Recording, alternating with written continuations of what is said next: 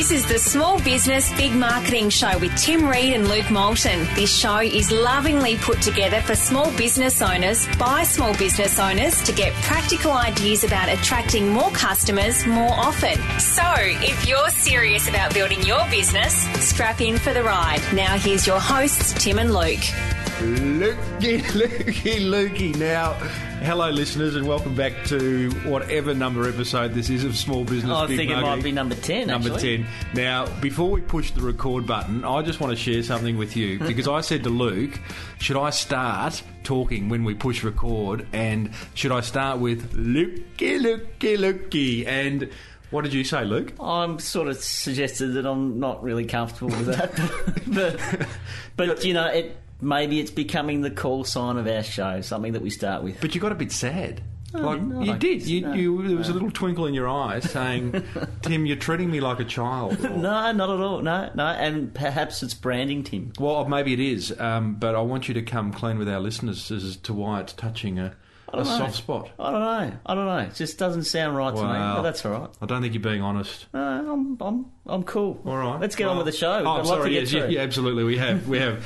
Don't tune out, guys. We, we will. We can actually talk some very smart marketing ideas Yeah, and for we'll, small we'll, business. we'll settle this argument later. correct. Correct. And if you've got a point of view, just send it in. Um, Luke. Questions at smallbusinessbigmarketing.com. Yes, correct. A um, last week's episode, Luke Harvey Palmer, personal branding, went down a treat. Yeah, there was a lot in that, and uh, we've certainly had uh, a lot of positive comments about it. So if you haven't listened to the episode, Yeah, do. go back and uh, go back and listen to it. There's a lot of lot of good material. There was. It was like a, it was very juicy. Was like a big fresh orange off a tree. And um, you know, one of the thing, one of the ma- major things that came out of it was this question around. So what do you do?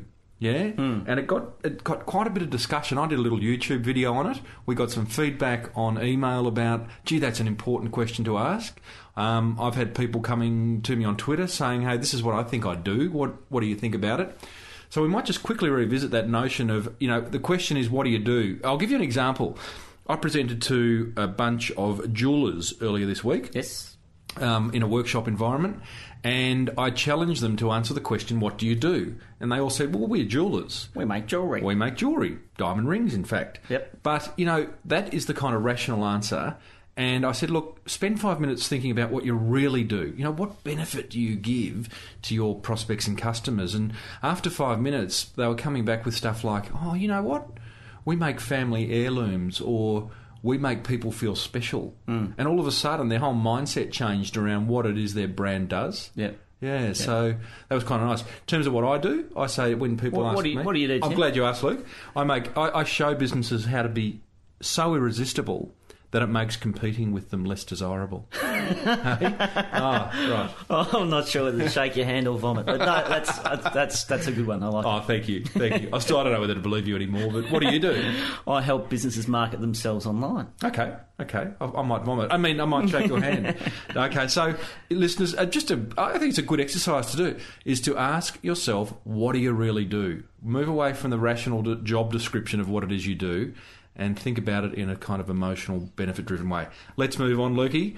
Um, what, what else we got? Uh, we've got uh, some que- well a, a a listener question Yeah, at the end of the podcast, uh, and it's about um, it's about Twitter accounts. Should I have one? Should I have two? Should I have two? Should I have three? Should I have three, yeah. Okay, So we're gonna answer that later on. That's sort of a personal versus business question. Correct. Um, so, today's guest, Today's guest, Dave Curry. Dave Curry. Dave Curry. Dave Curry is an iPhone application success story. Yeah, You know, we would. I was going to use guru or expert, but I know he doesn't like that. And the No. fact is, he is a success story. he doesn't profess to be a guru, but he has found a niche. Correct. He has found a niche and a, and a ripper niche, and Dave is going to share with us um, how he went about doing it. Interestingly enough, you know, um, I'll just go back to this jewelers conference I was at the other day, and um, they hadn't heard of iPhone apps, or not many of them had. Yes. Um, and I- how did you explain to them what an iPhone app is? Very good question. I was going to ask you to define one. Basically, it's any a little application you can put on your iPhone that,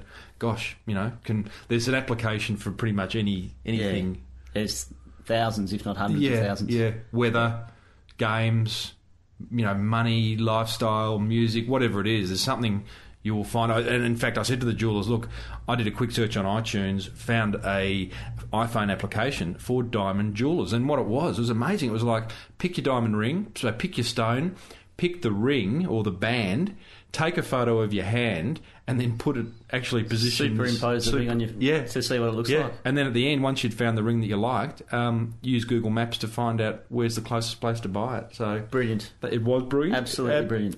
Very clever. So the, the disappointing thing about iPhone apps is that uh, if you think you've come up with a new novel app, think again. Yeah, yeah, yeah, yeah. It'll be out there. Yeah. but that's not a reason not to have a crack. That's true. Um, That's true. They are. They're a relatively inexpensive thing to. And you can develop. always there's, or you can always compete in the marketplace. Yeah, correct. Just right. be better than the others. Correct. You know. So, um, Dave Curry. iPhone app success story. The iPhone app that he invented is called Haircaster. He's going to explain what that's all about. And we first started by asking Dave how he came up with the idea. Basically, um, uh, I'd worked in advertising for the last 20 years, and a lot of that involved um, developing new products or being involved in the development of new products and looking at how you market them. And um, so the business I'm in now is actually video production, not iPhone applications, but. Um, like a lot of people, got an iPhone, and the temptation of making an application was too great. But what we did is we took a strategic approach to it, applying some basic marketing rules, and Which were? well, essentially, the, we're looking for a gap in the market. Essentially, was the trick um, because it's it's one thing to think you want to have an application, but there are, uh, last I heard, over fifty thousand applications. Wow. And almost anything you think of, you, you dial up on iTunes and you'll find Yeah. not only one example, but maybe four or five, and some of them are free. So. Uh, you could spend a lot of money and a lot of time, uh, or waste a lot of money and a lot of time just coming up with something or reinventing wheels that have already been invented. So we took an approach which was to try and identify a gap in the market. And I guess the first big step on that one was uh, looking at who are iPhone users. And uh, I guess the big the big break or the big thing that we discovered was that, which was a surprise to us, is that more than fifty percent of iPhone owners are women. Um, in fact, in the US, it-. How did you find this out? This is Well- it's Who had those statistics? quick bit of research online. Yeah, well, I mean, to be honest with you, that's all it was. Yep. It's amazing what you can do online Absolutely. now, and um, Absolutely. it it really was. Uh, I mean, you've got to be wary of what you find online, but we we we went online and uh, basically asked that question of Google, and uh, you can verify it once you see two or three different sources confirming the same thing. Uh, and we were actually surprised by that, so we we did look into it a bit more. But it definitely in the US, which was our first market, more than fifty percent of iPhone users or owners were women. So when we looked though at the applications, it seemed that most of them were uh, either male oriented, action games and so forth, Fart sound effects. fart sound effects. Very big. they were either male oriented or kind of gender neutral, but not a lot. Although there were plenty, there weren't that many that were aimed specifically at women. So that was really, uh, you know, and that just came from sitting down and looking at it strategically rather than thinking, what do we want Yeah. or a crazy idea that's come into our head, but rather, first of all, before we even started to think about an application, look at where there might be gaps in the market, which is Find, find the need first. yeah, and um, I mean that's that's the same sort of principle that you know you'd apply with with a big marketing company looking to launch a new product versus Yeah, but how many people don't? How many small business owners just go, "Oh, I'm going to buy? You know, it's like um, I was saying to someone the other day. I live in a little kind of my shopping centre is a little village. There's like 11 real estate agents, and a shop came up for vac- a vacant shop came up. And there's 10 hairdressers, there's now Yeah. 11 hairdressers. It's like, at what point did someone realise that there was a need? Um, am I missing something? Like, there's a massive need to get haircuts where I live? Or, uh, don't say anything, you're looking, you're looking at my do as if it needs a shoe. Uh, well, a shoe on a do, would you, really? I think one of the traps you fall into is that when you're thinking of um, new products, uh, it's all too easy to uh, base your thinking on those things that you already know or something you've already seen or a minor variation of Yep. what you've already seen. And so if you just put yourself through the process of looking for what the gaps in the market are, that that really does help you think about it in a different way and at least focus your energies on something where there is actually a gap in the market.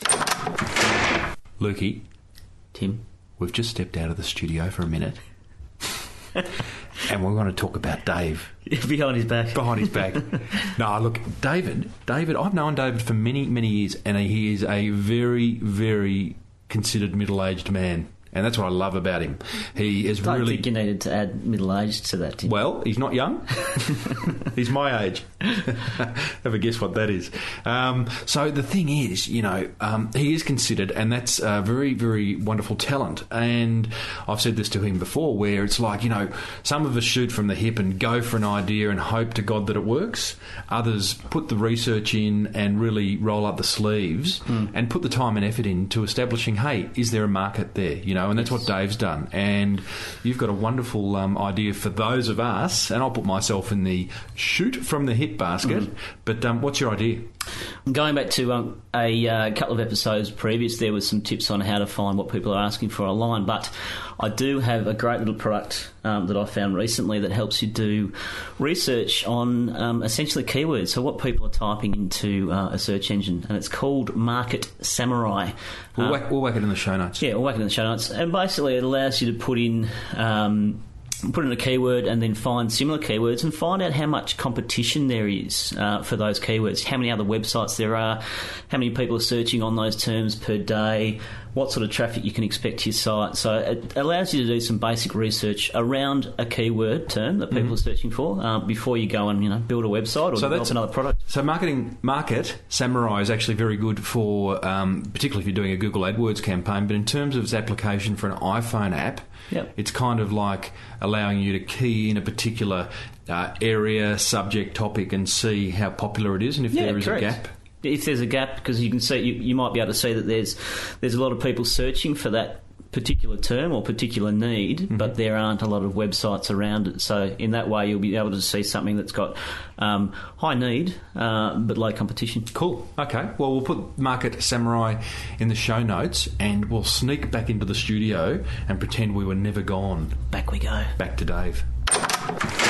Mm. So you've gone and uh, identified a gap in the market, and that gap is in an area, and we'll share with our listeners now what that is. But it's not something that you've spent a hell of a lot of time kind of in the world of hair, because that is what it's about. It's a, an, uh, an application about hair, correct?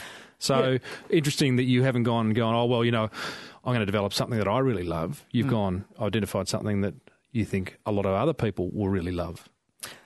Well, yeah, but basically, yeah, what we did is, you know, having found the application is it's called Haircaster, and basically the application is a very simple one that uses the live weather data that, that the app pulls off the internet at no cost, Mm-hmm. and analyzes that weather data, and we can get it for any postcode area in the US. So essentially, any suburb in the US you can dial in. And it pulls the, the weather data, including wind, rain, and humidity, and runs it through a, a formula that we developed and forecast An algorithm. an algorithm. Mm-hmm. And uh, I didn't even know what an algorithm. I couldn't. No, I don't And know. now I I'm now don't. I'm writing them. Are you really? yeah. Um, I still don't know what one was, but I knew it was an algorithm that you developed.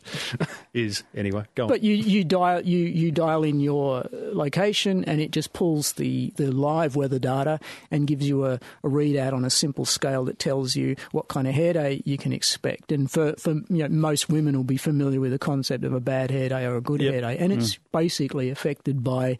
Largely the humidity in the, the air, but also the wind and the rain Yep. play a role in it. wow. Fantastic. So did you actually look at the science of, of bad hair as well? Well, well, you've said humidity affects your hair. Obviously, you've you've looked into that.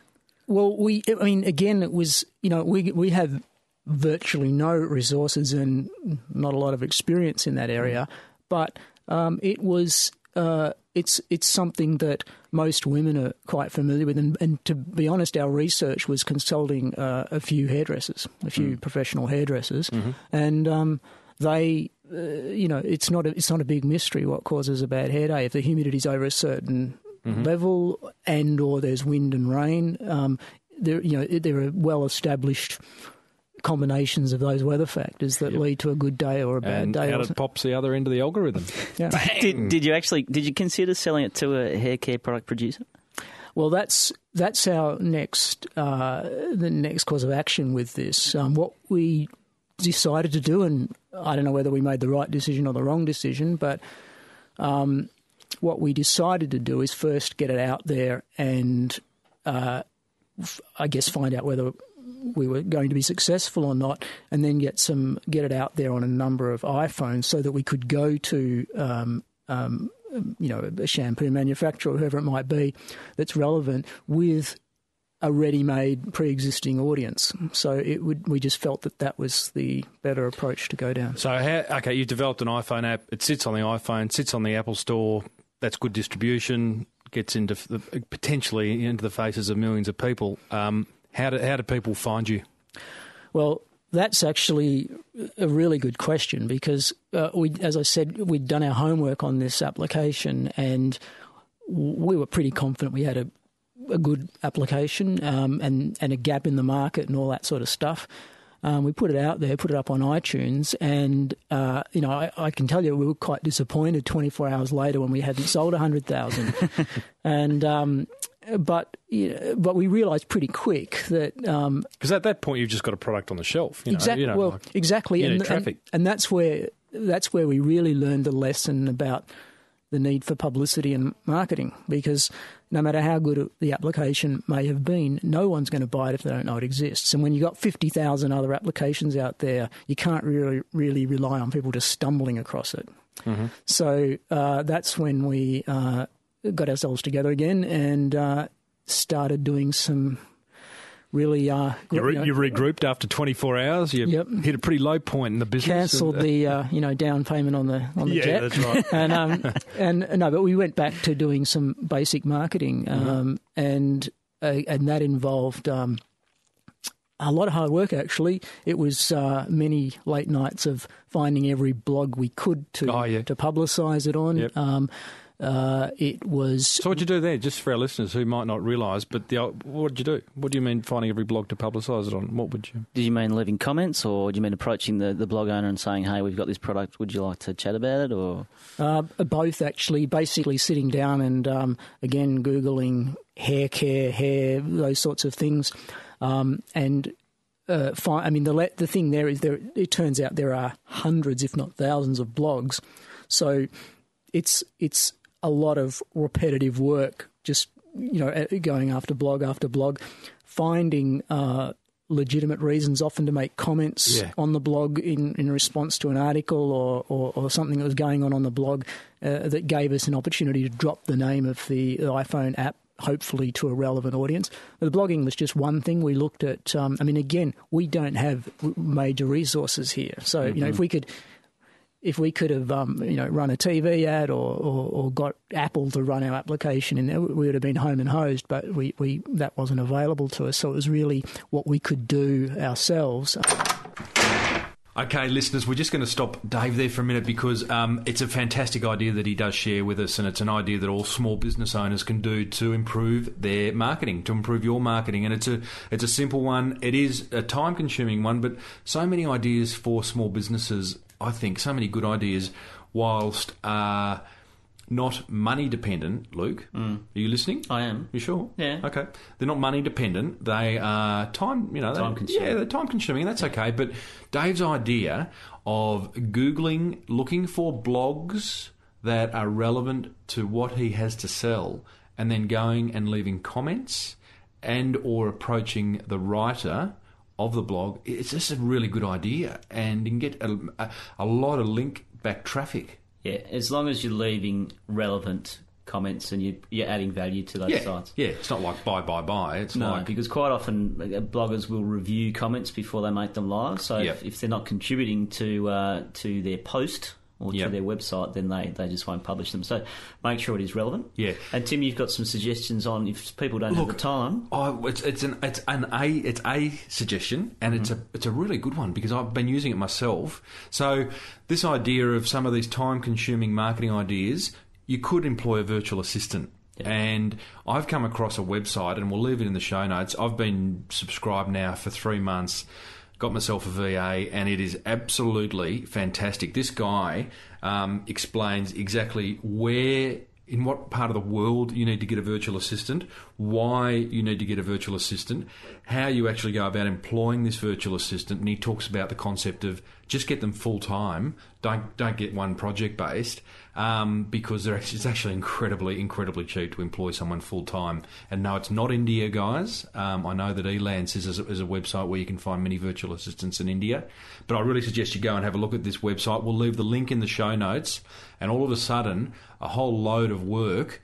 Um, may be taken off you by employing someone who can do it for you uh, just as well. Now, before we get lots of emails from VAs in Australia, Yeah, yeah, yeah, we're not necessarily suggesting that you have to outsource overseas. There's plenty of VAs within your given country. Yeah, there is, and, and in fact, there's some wonderful VAs in Australia, as I have been reminded on a number of occasions. but this is roll up the stuff, roll up the sleeves work, I should say. You know, um, Yeah. You know, the virtual assistants, you know, locally for us. Um, I look to more for you know uh, office admin, kind of more uh, stuff that I need, maybe to talk to them uh, Yeah. on a more regular basis. Yeah. And under, understanding of the local culture. Correct, Lukey. So um, we'll go back to Dave, and he's going to keep sharing with us this this gold around iPhone apps. We, So at some point you had to open your wallet. Well, yeah, we did, but you know there wasn't a lot of money in the wallet. But we, we were able to uh, write our own press releases, and I heard one of your earlier podcasts when you're talking uh, with a publicist on that, and. Uh, but uh, and and I certainly related to that. Um, it was a matter of writing. That would be podcast number four, Luke, with young Flip Shelton, for listeners who haven't listened to it. Yes, I think it was four. It was. It was Yes. absolutely number four. Yes, and uh, some good tips on. Thank you for reminding us there, Dave. Well, one of the things that she'd said, and it certainly resonated with us, was that you've got to find, if you're writing a, a press release, it's all very well to write it, but you've got to find what's in it for the journalist that you Yep. think might take up your press release and print it or publicise it.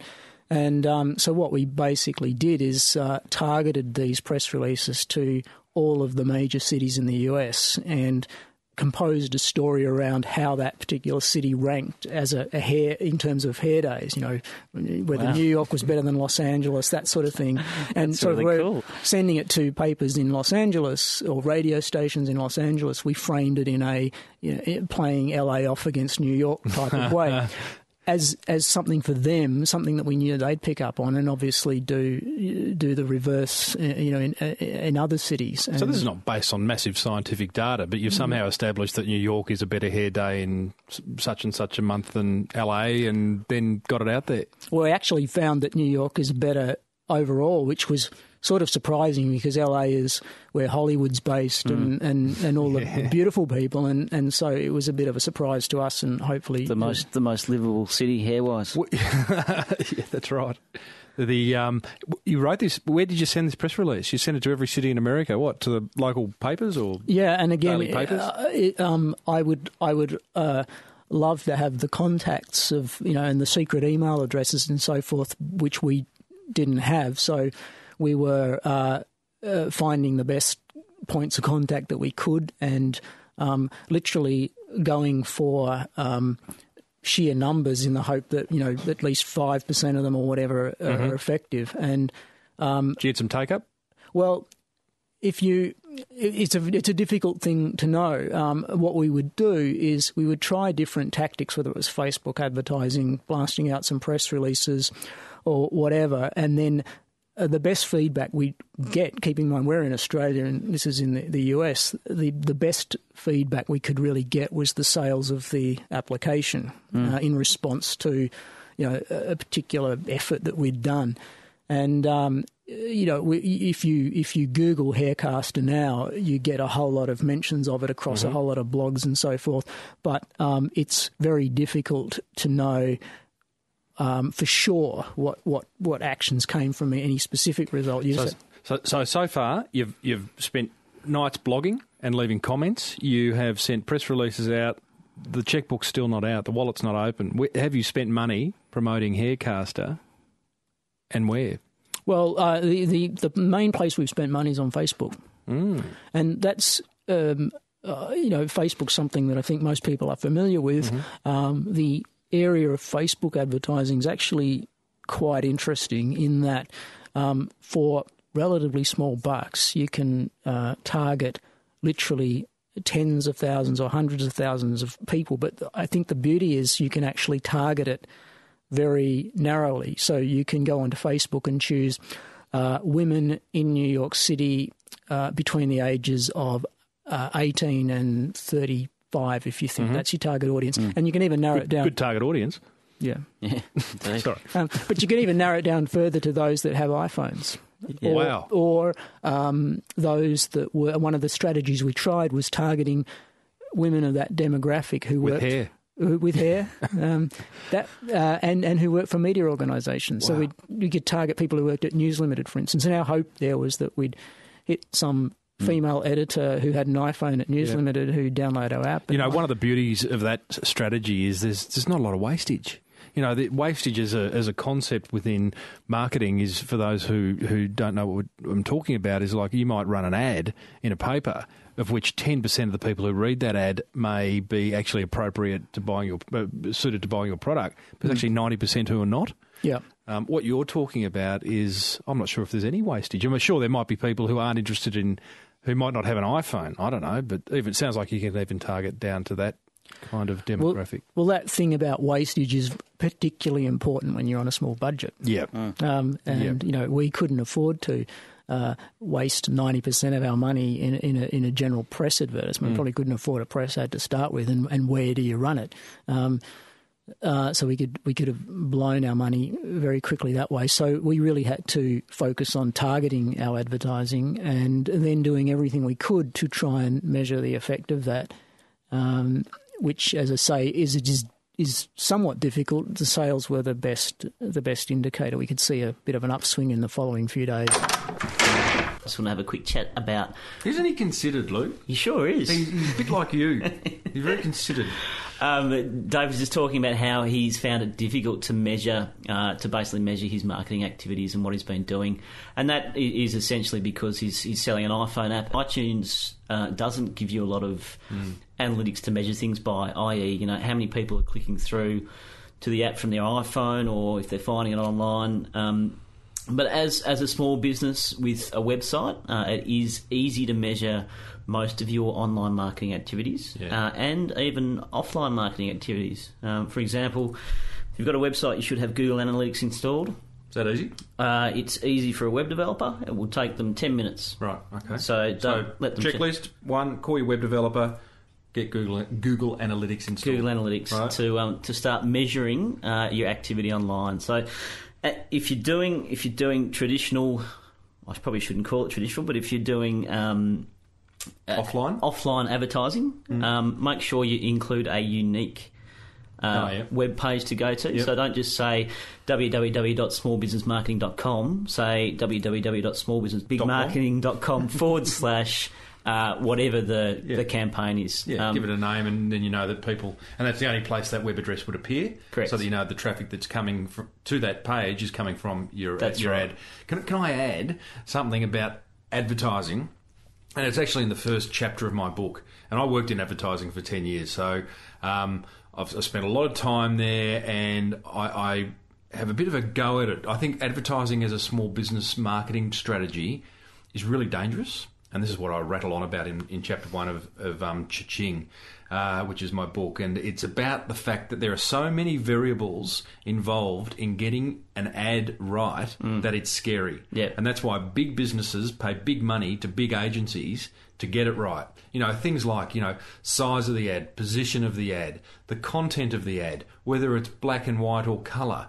You know, how many times do you run it? Do you run it once or you run it 20? And, you know, the variables go on. So that's a little bit kind of moving away from what you were talking about, Lukey, but it is a, very close to my heart because I see too many small business owners who talk about, oh, running this ad, you know, and don't know if it's working, don't know if it's not. You know, famous quote from an old advertising exec was, or an old advertising manager is, um, um, 50% of my advertising's working. I just don't know which, Which 50%. 50% it is, yeah, yeah. yeah. So, you know, um, yeah, I just think when I hear small business doing advertising, I just alarm bells go off in my little brain. Indeed, one of the good tips that Dave's just- just given then is is um, is Facebook and how, how well he can actually Oh, target yeah. his audience. How targeted was that? It's incredible. Facebook uh, Facebook pay per click advertising is incredible. How, how closely you can target your demographic. So, yeah, yeah, I'm actually just working with a guy. I've just asked a fellow out of Sydney to um, put a proposal to me who specialises in, in Facebook and Mm. Facebook advertising campaigns because um,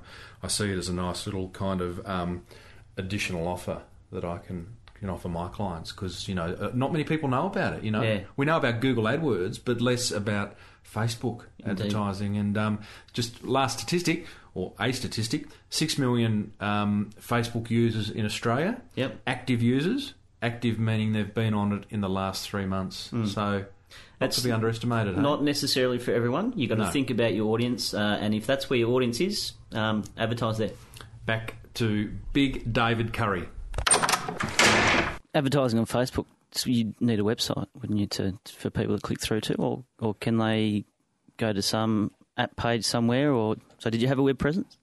We have got one, and uh, I'm, I'm embarrassed to say it's actually only half done. No, Um, no, it is under construction. I mean, it, it's under construction, and Having uh, a blow dry. So, so when someone clicks on a Facebook ad, where do they go? Well, actually, what we had discovered before that, and probably it's part of the reason why we haven't completed our, our website, is that with uh, iPhone applications, the best way to get the best way to get them sold is simply to make people know it exists. And most people know their own way of how you get an app onto your iPhone. And it's either you do it on your computer through iTunes, or now uh, you can download them directly to your iPhone. So we, again, it was just a matter of doing what whatever's going to be simplest, and so we made a decision that if we just put it out there. I mean, one, there's been over a billion iPhone apps downloaded, so clearly people don't have a problem working out how to do it. Hmm. The real challenge is making them know ours exists. Mm-hmm. So that was what we really focused on. And if you if you click on it, it it does take you. It, if you're on your computer, it does take you to opens up your iTunes and takes you to the to the to the site, which is pretty standard. Yeah. Uh, but I'm I'm pretty sure in a lot of cases, if if you don't have iTunes on that particular computer or you're at work or whatever, it may not work. And I don't think um, it doesn't seem that that's what most people do. What they do is they they know how to get an app on their iPhone. So really, our task is just making so them aware of it. uh, basically a brand awareness campaign. It- it- Yeah. Totally, yeah, Yeah. totally. That's what it was. We didn't have to persuade because we were targeting and so well. We knew it was something that our audience would be interested in. We didn't have to sell them on it. It was more just making them aware that it existed. Dave, um, to wrap up, clearly we got you in to talk about this because it's been a success, and we like to pe- talk to people who have done successful things with products and marketing um, without kind of um, sharing all your secrets. Success. How would you? How's, how do you quantify the success? How many apps have you sold? Can you tell us Um, that? Yeah, um, we've now sold over 100,000. Uh, well, actually, I need to qualify that, um, which is part of um, one of the lessons we learned is that uh, when we we discovered by accident, we're experimenting with the price. What price should this be? And and now you know people who are familiar with iPhone apps know they're very cheap. You know, most of them I think are around the 99 cent mark. Yeah. We went in high and. Uh, in, in lowering our prices, what we discovered is that every time you drop your price, there are any number of blogs out there that automatically pick up on that and publicise the fact that Application X has just dropped its price. So one of the tactics we used was to um, drop the price often to nothing because going to zero seems to get the biggest reaction. Yeah, and um, we free beer. we'd do that for 24 hours and let the blogosphere latch onto that and spread the word and then jack the price back up only to 99 cents. So Yeah. the other the other thing we were thinking there is that that also boosts or helps us with word of mouth, which is really what we're trying to crack. We figured if we could get enough out there, um, uh, you know, like 10,000 or whatever might be the critical number, then you're going to have a natural sort of word of mouth, people showing others the Bit application of a and so tipping forth. point. So when I say over 100,000, um, th- thousands of those were free. Yep. Uh, but Okay. um, uh, initially, a success for us was um, getting our money back, which Yep. we did. And um, so now we're looking at um, uh, extending it to other countries. At the moment, it only operates in the US, and we're looking at taking it to a manufacturer, shampoo manufacturer, or whoever might be interested. Dave, we can only hope that every every woman, eighteen to thirty five woman in the world, has a hair has a hair caster app. Well, I, Tim, I hope. I mean, how many people are listening to this program, Tim? Uh, well, we, we, we if think, I can ask you that question. Well, you can. We think. We, look, last count, it was in the hundreds of thousands. We're thinking. I don't, I don't know. It could be millions, but Yeah. look, we just don't know, and we don't look because we just love doing it. Really. Yeah, Dave, we- thanks for coming in. Thank mate. you. Thanks very Um, much, Dave. Really good, mate, and a great story. A really good, inspiring story. Interesting story too. Thanks for having me. See ya. Cheers.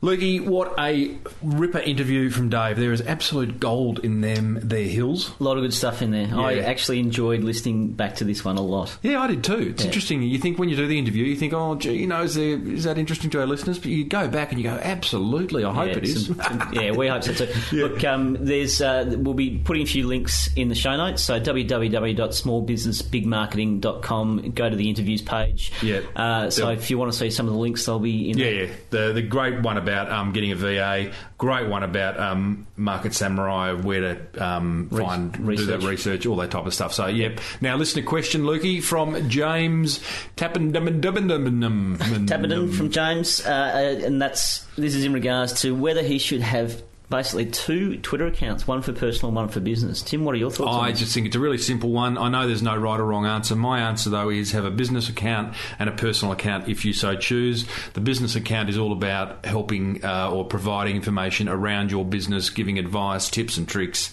helping your followers with advice around what it is your business product or service offers. Every now and then, tweet something personal in that business account to humanise it, Yep. and then have your personal account to um, do whatever you want to. Yeah, if you if you want to be hooking up with your mates on Twitter, yeah, have a separate account for that and keep a business account separate. Hey James, thanks for your question. You can send your questions to questions at Smallbusinessbigmarketing.com. and listeners, thank you for listening. We know you're coming from all around the world.